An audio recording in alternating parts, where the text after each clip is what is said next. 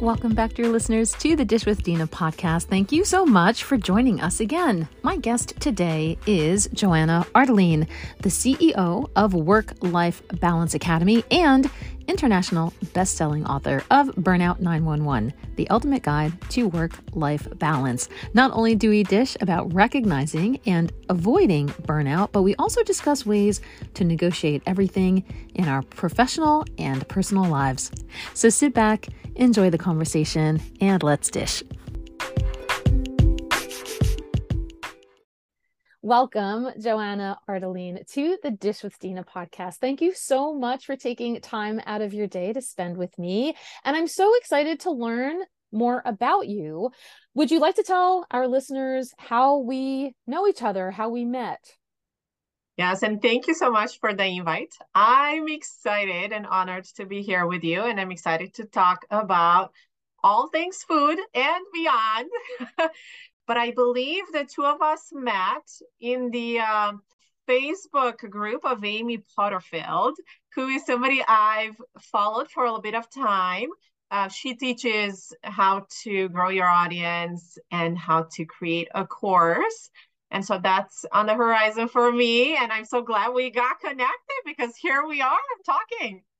I am excited to. Amy Porterfield, for anyone who doesn't know, is an online marketing guru. She's been world renowned, and I appreciated the fact that she allowed us to work in that environment and almost a very it was a very live real time not necessarily hands off self paced so it gave us the opportunity to engage in real time conversations and i often am just amazed at as often as you can, take advantage of connecting with new people. You never know where your paths will cross, what will lead you in what direction. Be open to experiencing new relationships. And, you know, there's always new friends and new colleagues that can be made and met through life. So thank you for being one of those new people for me, Joana. Tell us a little bit about the earliest food or childhood memories that you have around mealtime, what that felt like, what those dynamics were, who were the people surrounding you, those memories are back in a different country, right? We're talking in the US now. That a childhood for me happened back in Romania, Eastern Europe. Um, and I had an amazing um, childhood, very free.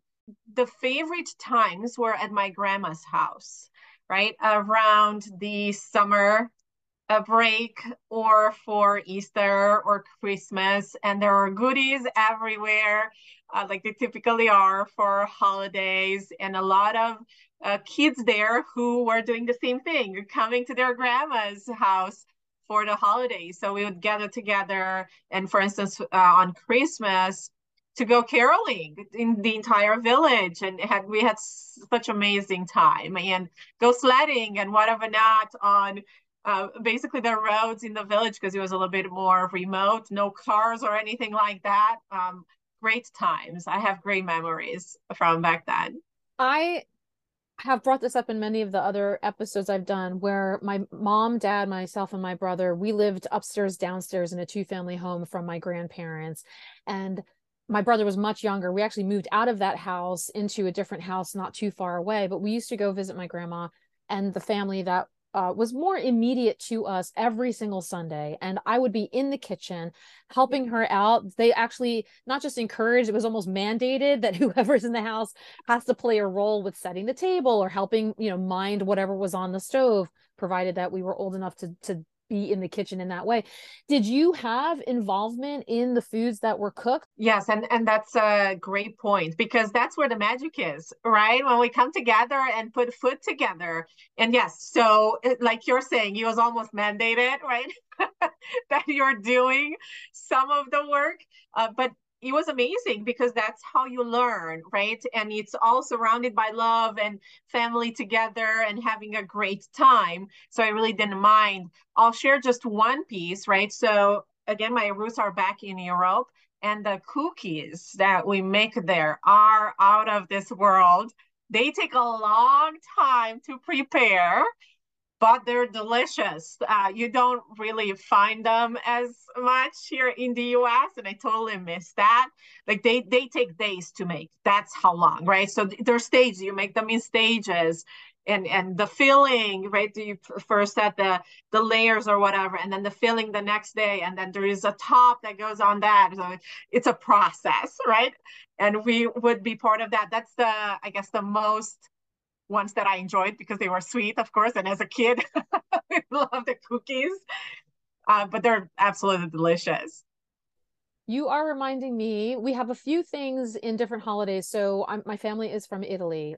My mom dad and my uh, grandparents and uh, they were all born and raised there and then they eventually migrated to new jersey in the east coast of the united states. And you're reminding me because we had during easter time which at the time of this recording we're coming upon easter but we've we've now broken a lot of these traditions because like you said it's very time intensive some of these things that we put together the easter breads proofing rising punching it down putting it back in the fridge taking out of the fridge adding the different layers to it. And then at christmas time too we had a filled type of fritter and it was made funnily enough it was made out of chocolate and chickpeas and now i come across like chocolate hummus that is being sold in the supermarkets and we used to painstakingly take off the skins of every single chickpea and it was just like i mean our hands would be looking like we sat inside of a pool for 20 hours the way they were just waterlogged. And you're bringing back some memories for me but of course as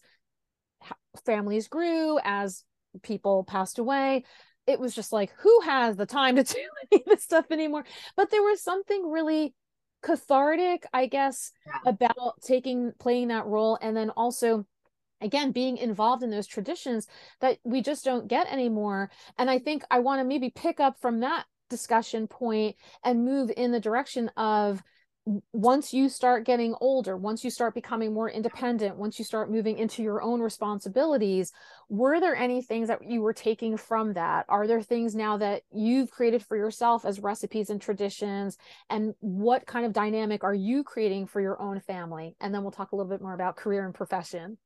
Sure. Sounds good. Yeah, that's a great um, leadway there. And yes, I took a lot, and I think we all do, right? Those formative years, whether we recognize that or not, they really point us on a path and lead us forward from there.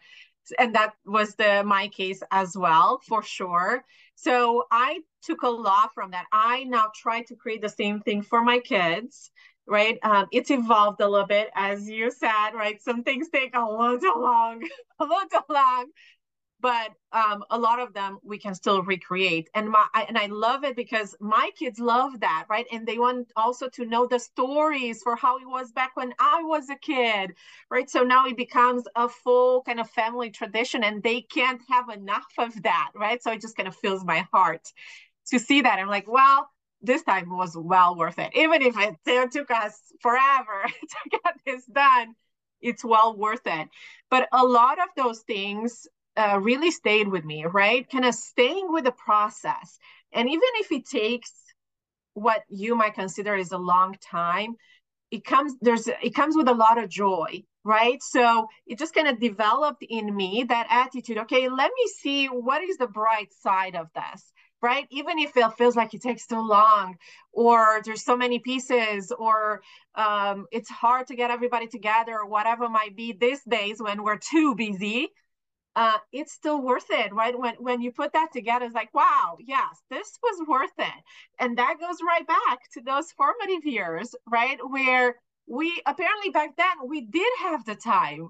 For some reason, now we don't. But it's up here. It, it's not time is time, right? It's still 24 hours that you have. We're just too. We've created this lives for ourselves where we're just rushing and running every day and so it's beautiful when you step back and find those times to just debrief and, and spend time with the family and those that are near and dear to your heart and get that joy.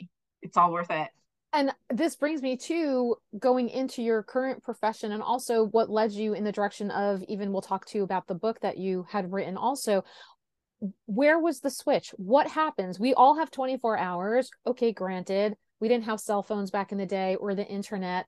But while these things you would think provide us with convenience to give us more time to do everything, we are now finding ourselves just to pack every waking moment with stuff. So, share with me a little bit about your process of how you've been recognizing in humans that you come across because i know in your book you had research you have interviews that you've done as well through your own journey of going through whatever it was that was burning you out at the time too. Where i mean can you even pinpoint what what things happen that switch i can do it and now i can't do it anymore i think it's helpful to take you just a little bit backwards to how my burnout actually happened. Because it's the journey of many professionals, unfortunately, these days. And it might resonate with somebody who's listening and find themselves in the same spot.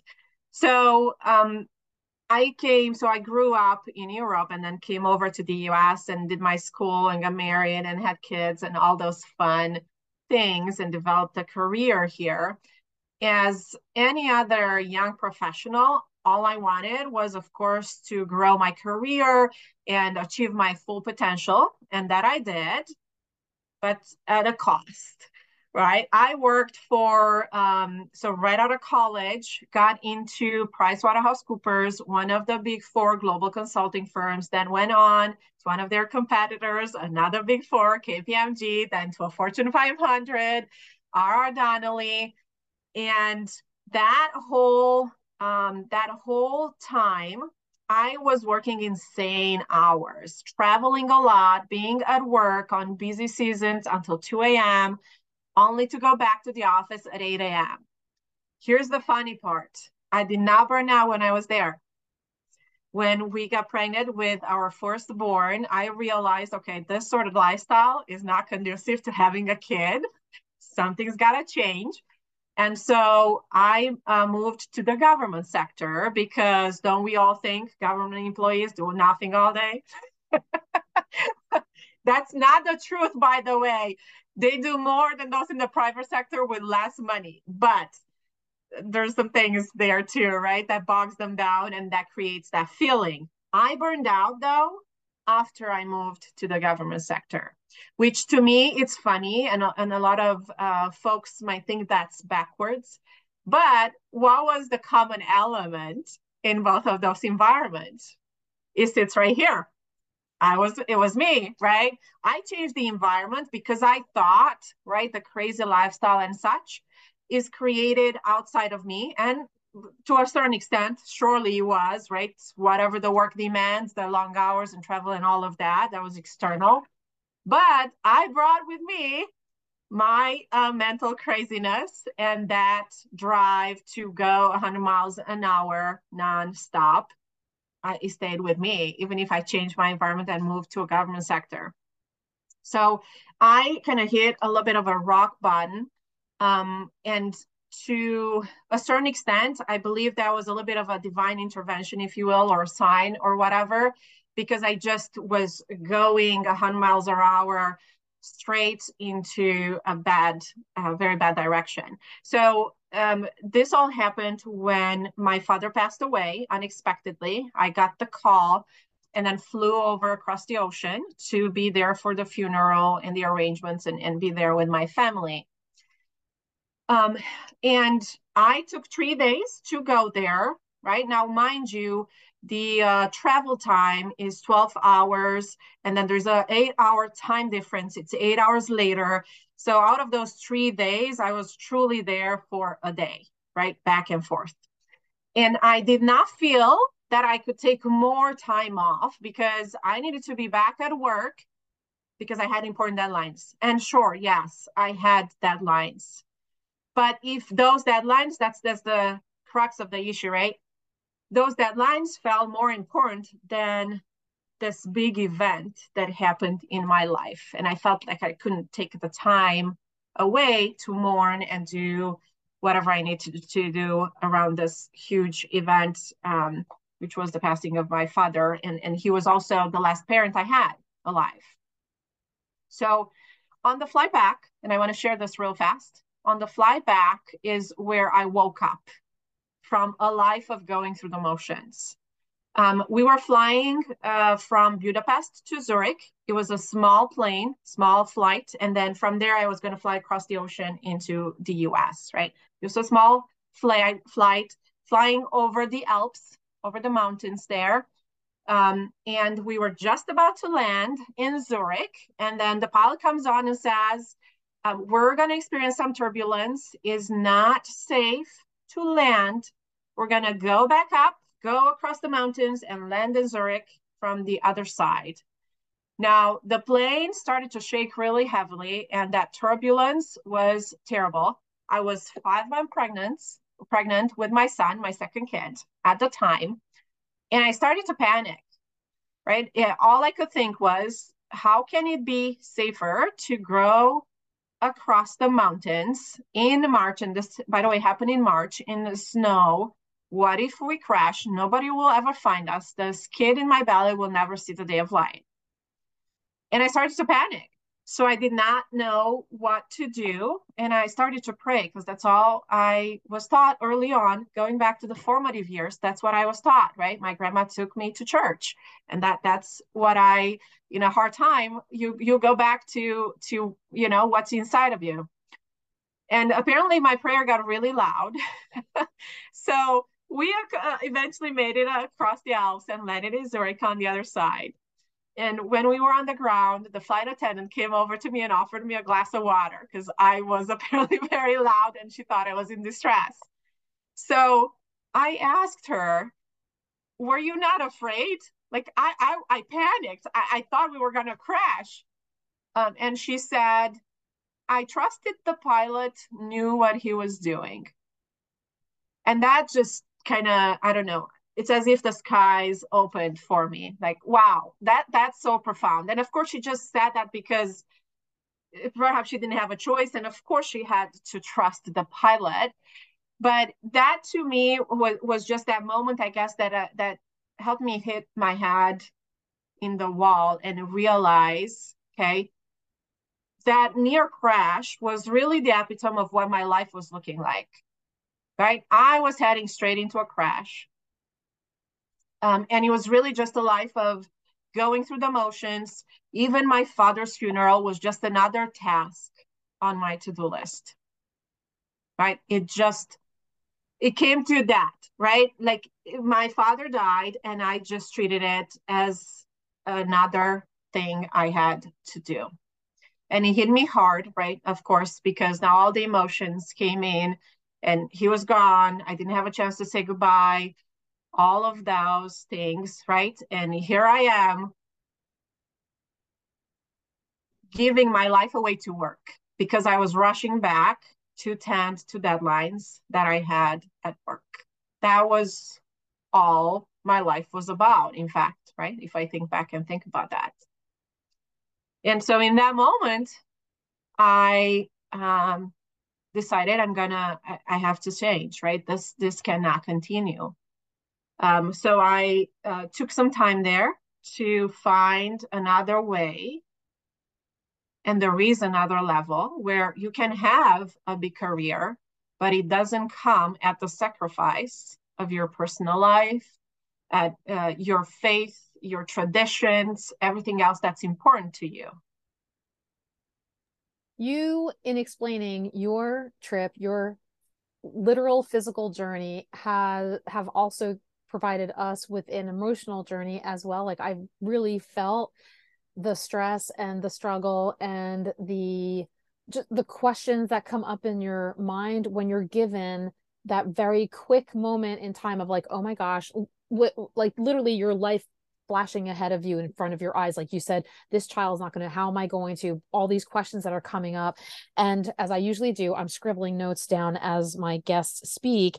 And some of the things that came up for me in there is the expectations that we sometimes think we have that are maybe not truly placed upon us from external factors. I feel responsible to do my job. And maybe my boss played a role in those responsibilities, but depending on who we are and how we prioritize certain things, same like you, I might put certain things in front of other things because I feel responsible. I have a duty for that one item versus that other item, even though realistically speaking, maybe people don't care so much as to when and how and what I do because they know I'll still get it done. But it's more the pressure that I or we put on ourselves. And so I was wondering if you could talk a little bit too about realistic versus unrealistic expectations and boundary settings in that way. Were you coming from an environment where you had to meet deadlines and goals and there was an unrealistic amount of work placed on you because there wasn't enough staff? Or did you just were the person who just kept taking on a lot and feeling responsible for all of that? Um by the way i'm very glad that you survived that because that would have made me i would probably had a massive panic attack and uh, and cause a little bit of mental and physical damage to myself if, if, I were in yes, that situation. I'm here. I'm here. thank goodness. Thank goodness. I made it, but yes, um, and it, it's helpful to understand. Yes, and I, uh, you know, worked in the corporate world, and and sometimes those pressures, right? You feel you can't do much about, right? It, it just feels like that. Now, I know on the other side of being on burnout and creating a life that's very different than the one I led before that, I know there is another way. And everything is negotiable. Everything. And everything is also flexible. If you uh, put your mind to it and find creative ways to get it done. Now, yes, there is a and there is certain jobs and and mine was one of those where we did have some deadlines that need needed to be met and we all have those sometimes. Mine were real uh, compliance related right? And and they come with fines and other things like that if they're not met. But even in that environment was i the only one who could have ever accomplished that? No. The answer is no did I think that uh, it was me and there's nobody else that can possibly do it? Yes. At that point in time, I did. Um, is that a choice we make, right? Or sometimes we don't know we're making a choice, but we are, right? So it's those questions where that's the first step, right? And I thank you for mentioning earlier on, I did document my journey and I've interviewed a ton of other uh, professionals who've been through burnout and found their way out of it. And they're all part of my book. It's called Burnout 911 The Ultimate Guide to Work Life Balance. And it's on Amazon for anyone who wants to find it. I put that in there, right? The first step to dig yourself out of burnout is truly is to find out who are you all about and what are you all about? What's truly important deep down? Now i say deep down because when i ask people i work with to do that the first response that comes out uh, are things that the society tells them they should feel are important or you know the teachers the parents the whoever else has an influence in their life, those voices are in their head, right? So we need to take a little step backwards from that, right? And dig inside a little bit and really figure out. And I have, um, in fact, I have exercises in the book that help you get there and figure out who are you really? What's truly important? And I'll share just one quick example. Um, I use the um, values example that I borrowed from Brené Brown with permission. Um, and I love Brené Brown. She does amazing work. If we have any fans, put that in in the chat of wherever you're seeing. She's she's a great um, mentor of mine. So that exercise actually um, took me a little bit by surprise, right? So the exercise asks you to find out what are the two most important things in your life, and she calls them values. Whatever we want to call them, values is a good term for me as well um, you know, what are those two things that really guide your life? Um, for me, it was really hard to realize that family was not one of those first two. Right. And surely society and, and parents and everybody else kind of wants you to have that at the top there. Right. It, it just, and, and I'm a mom as well. And it just kind of didn't sit well. But then I realized, right, if you really do the exercise correctly, what I realized was that um, it's family is really part of my one of my other values. That was one of the top two. Uh, so my top two are growth and then love. So family really was right underneath love. And it sort of kind of makes sense, but I still felt that stink that it didn't say family, right? Um, because love is so many other things, and it's not just uh, in the family um, arena, right? It plays a role in the work I do and everything else. Um, so, right, shed those society expectations and shoulds, put those to the side, right? And once you stand in that truth of what's truly important to you, the path ahead is very easy to find, right? You will know what do you need to do next. Now, I got some help, of course, along the way. Um, and I took some coaching and some programs to help me really step up to the next level because my goal was not just to find out how I can live an amazing personal life, which I do and I still want that. But how can I do that and also 10x my career at the same time? Right, grow my career because I was a younger professional and I, I really wanted to contribute to the world and the skills that I have put them to good use and not feel like I have to minimize those to dedicate time to my growing family.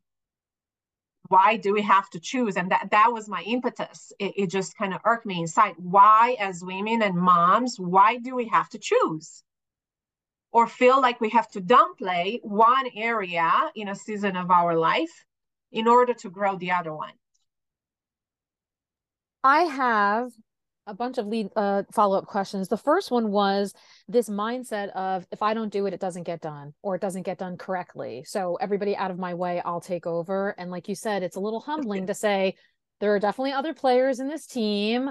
I'm allowed to delegate or whatever it is that i need to do to not have to focus 100% of my energy on 100% of all the tasks of whatever that is whether it's professional or personal so that was one of the things that i kind of captured from what you just mentioned. And then as you were discussing the values of, we'll talk about the word balance in a moment, the values of being able to fit everything in, in the essentially 168 hours a week that we have.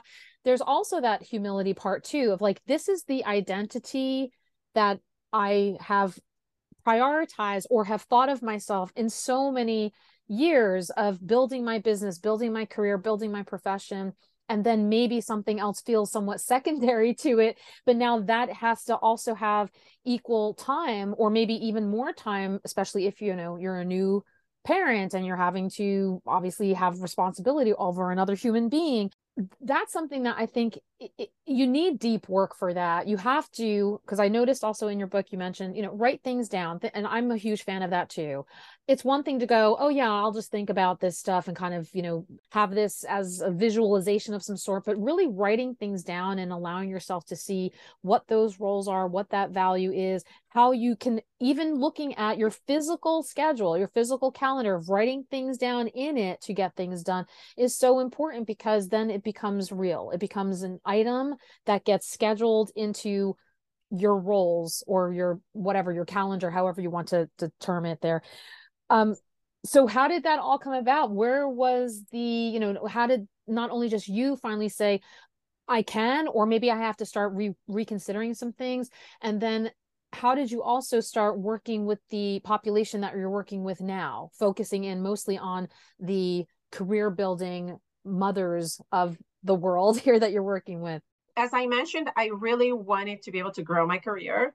And I had a growing family at the same time, young kids that I wanted to feel like I'm there when uh, through those important moments in their lives, but not have to sacrifice my career in the process.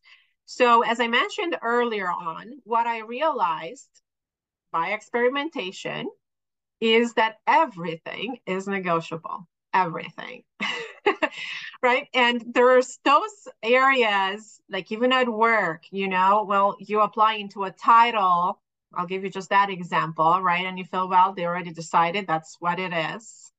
I'm here to tell you i've negotiated my title three different times um, to my advantage. Everything is negotiable. Everything.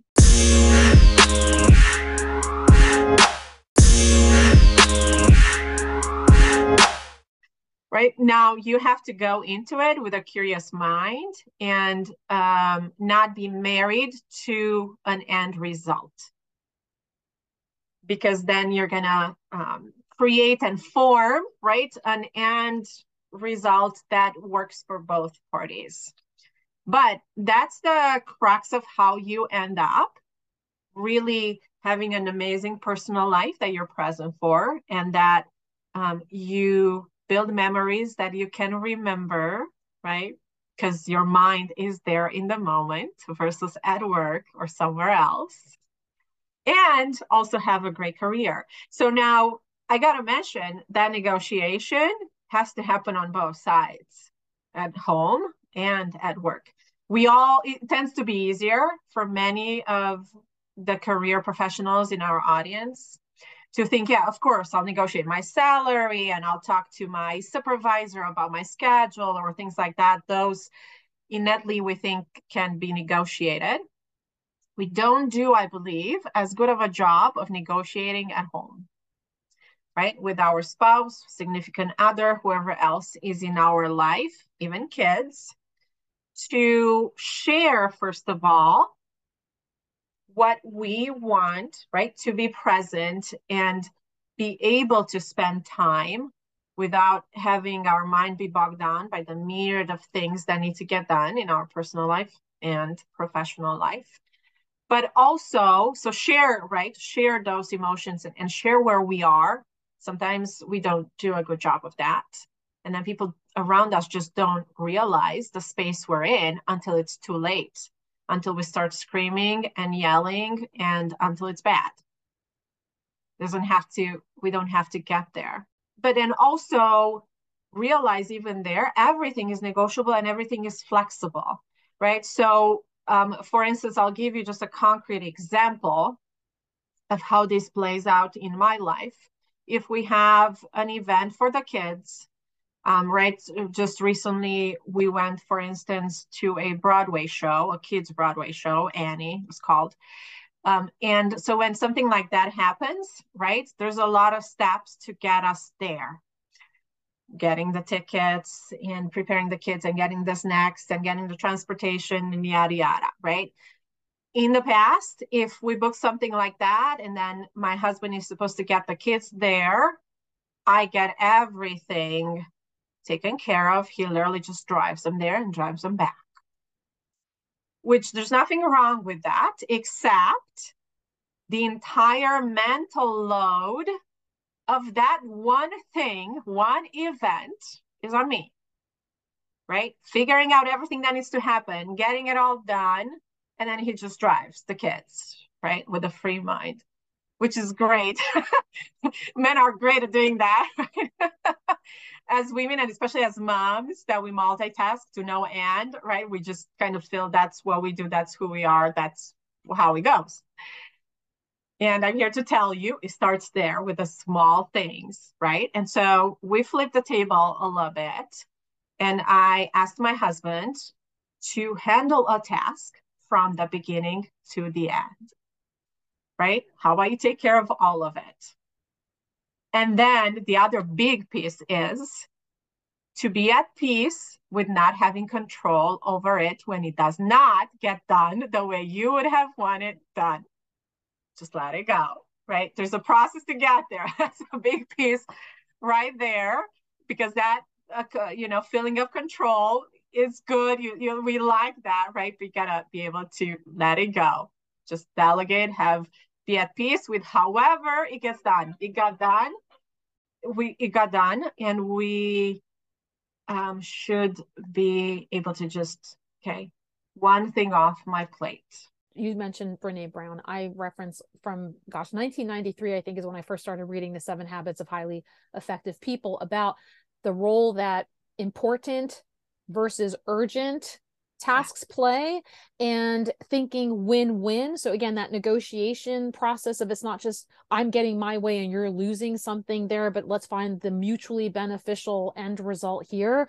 And also kind of considering everyone in your life a stakeholder in that sense. So that's a term we hear a lot of times in business, but it's almost like you need to get buy in from the humans in your life, especially if you're creating a different environment in there. And I've brought this up in some of the past episodes of there is strength in vulnerability. It's okay to let go, it's okay to allow other people to support you so that you can alleviate that burden from yourself. There can't be quote unquote balance if there's like you said the mental energy and all of the coordination of whatever that task is relies on one person and then the other person just kind of phones it in or does one thing and they're like yay that's my part that's my part that i played.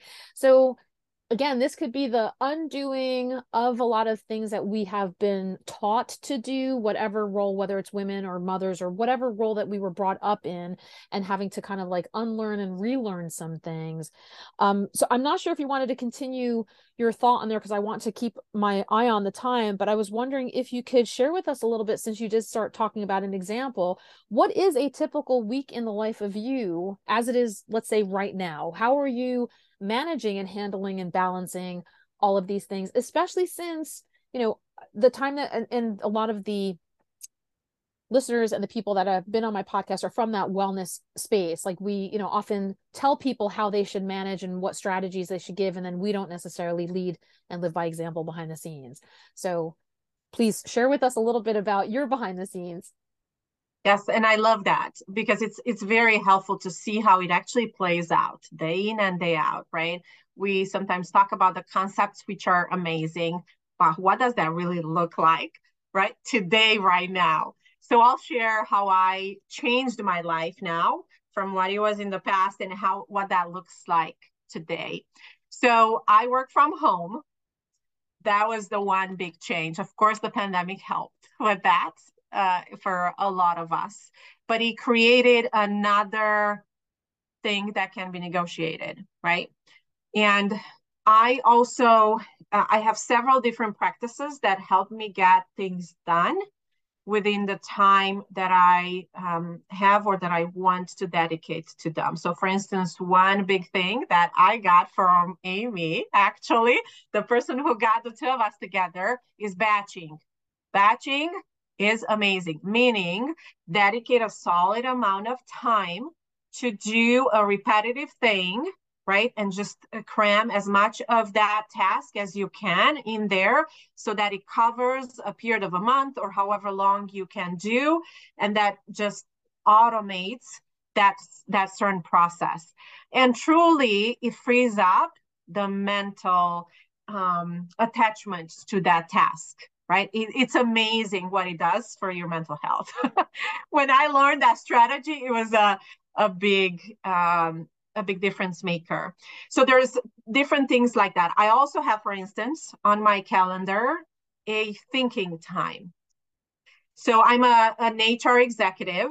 I lead a big team and I have a lot of things uh, under my wings.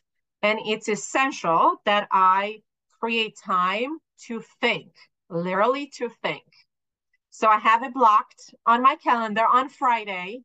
And uh, going back to Amy, I uh, that I consider that tiger time, right? It's protected. No, but nothing, nobody, nothing goes in there ever, right? Because then I actually have time to regroup and think, okay, what am I seeing out there? What am I hearing from people? What does the business I'm serving need? What sort of trends, what programs can I put in place? And it becomes, if you will, a bit of a planning session. But I call it thinking time because truly I start that just by dedicating some time to collect my thoughts.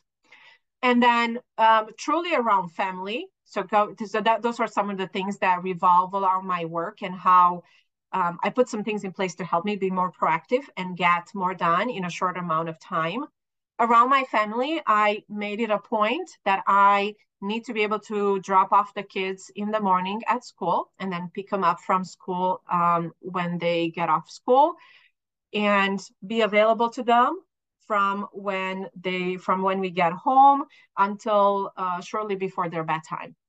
Okay so that's time dedicated just to them to connect to help with, with homework to um, you know do other events and things like that right? So That's also protected time. Now that means I need to alter my schedule a bit because now I basically have nine o'clock to 3 p.m. to get everything else in the professional world. And I have a business, side business as well, and everything else in a book and a podcast and everything else done.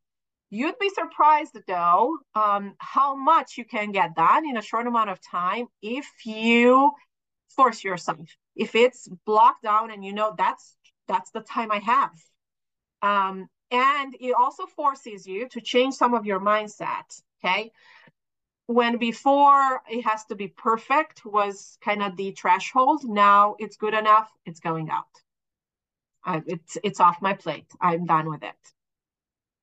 Right. So it you have to make some adjustments, right? So I, I want to share that for the listeners, right? If you want work-life balance, the way you're living right now has to change, right? You cannot find that balance. That's why you didn't find it because it doesn't exist in the way you're living your life right now. In some things need to change and you need to operate at a different level.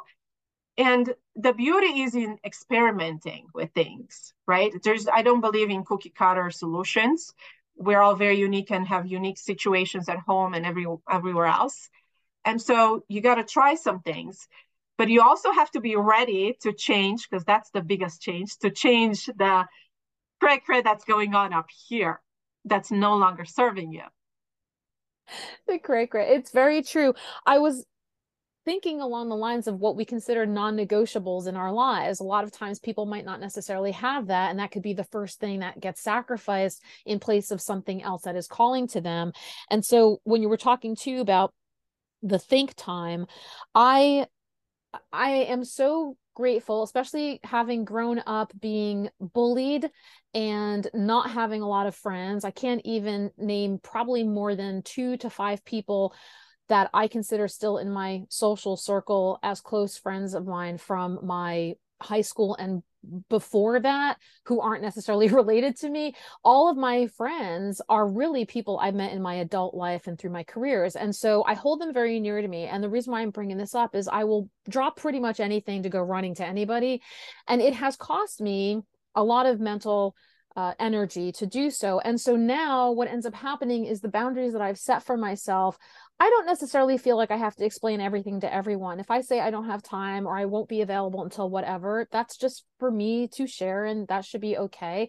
But sometimes my friends will say things like, Oh, I know you're always so busy, or I can't get to see you for three weeks from now. And a part of me is like, Yeah, you can't, because that's maybe two hours out of a week that I have left for myself where I'm not planning or grading or trying to work on a side business or edit like I do batching things as well, right? Uh, today is a perfect example. We're on a Friday and I've just did a podcast recording before you and I sat down. And so that's time that I need breathing space. I need time for things just to empty out where I can stare out into the universe and just allow everything to empty out or new things to come in. Like I can invite new creative ideas and just think about stuff. And so, you know, I might feel okay with just shooting off a text or sending an email saying i'm thinking of you but i can't set aside four hours to make a trip to go visit you and hang out for dinner and then come back and then unwind. I just physically and mentally just can't go through things like that. So i think what you were talking about there and for any of the listeners who i know so much of my audience they're just very ambitious very spread thin or a little bit all over the place. It's not it's not a selfish thing to manage your mental energy and it's okay to say no to things like we were saying before with the boundary setting of not just negotiating with other people but with yourself as well. And just like you said being in that mindset of the change has to come with either adding something else that you weren't used to adding in or taking things away that you were used to doing before to allow yourself that breathing room. Because ultimately just like your value with love you have to always maybe think about the love that you're giving yourself as well Yes. Yes. Yeah. Beautifully said. Thank you. So, Joana, as we're coming towards the end of our conversation, are there anything, especially related to your book, if there's anything else you want to share that we didn't really cover or didn't get a chance to go into or that I didn't ask? Feel free. Now is your time to share with your the the listeners here. Sure. Thank you for the opportunity. I appreciate that. So you can find me in my Facebook group. It's called the Illuminate Burnout. Um, it's a free group, so I'd invite whoever would like to learn a new way of living and, and have a community there that's helping you find those boundaries and new strategies and solutions. Uh, feel free to join me. And then we um, have raffles and whatnot of the book, and we have experts uh, coming to the group as well. We do interviews in there. Um, so uh, stop by, check us out. Um, I'd love to support you if um, if you need it. Other than that, the book is obviously available on Amazon, um, and you can find it uh, very easily. Just type Burnout 911. It's going to be right there at the top. Um, and I share a lot of my journey there and the the specific strategies that I've used and what other uh, professionals out there who are just like you and I, and even some big names, uh, people who supported celebrities and um, colonels in the army, and other people who have a big career, uh, a lot more pressure and a lot more, right? What have they done to change things around? It's helpful to see um, to see those examples, right? And see, first of all, that you're not alone. And unfortunately, burnout is a little way too spread out there these days. But that too, other people have gotten out of it, and there is another way. I I will be including links to all the things in the show notes here for sure because I find so much value in what you're providing.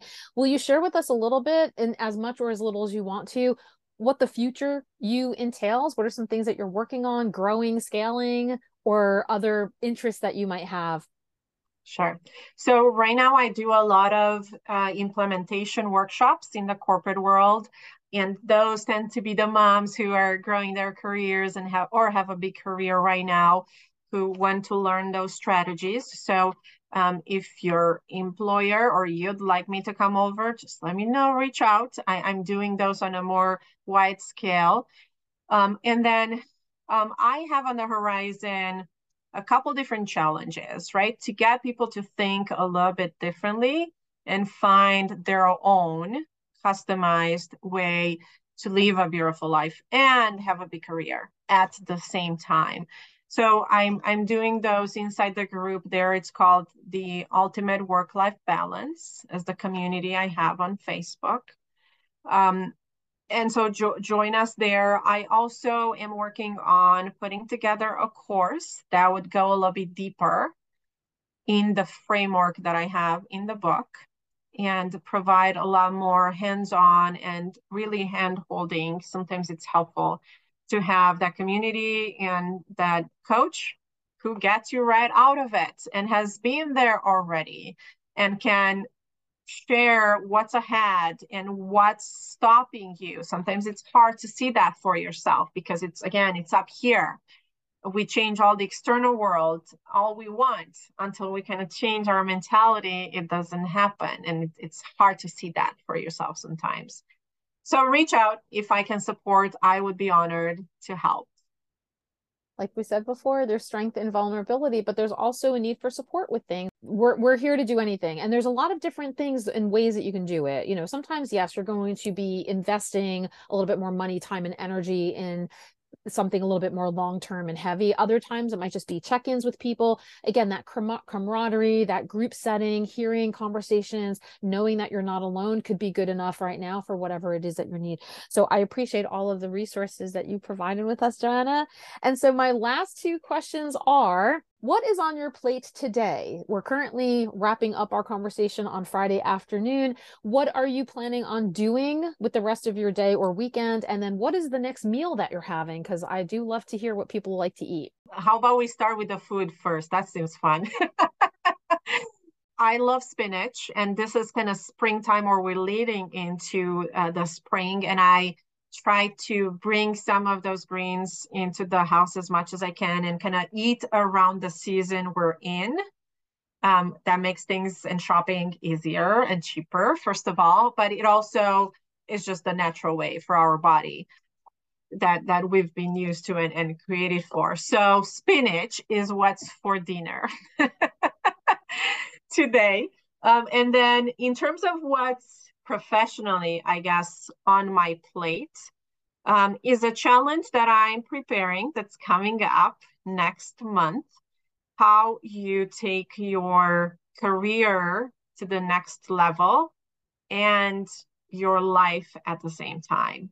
We've talked about that, but that's truly how do you really do that, right? How do you do that practically? So that challenge is is live and really has you implement the steps I share with you and see how your life is changing right there in a few days. And I'm so excited because it's amazing to see the transformations you can create in people's lives with sometimes small changes. So I'm excited about that, uh, putting all of that together. And I look forward to seeing anyone who might be interested. Happy to help support you.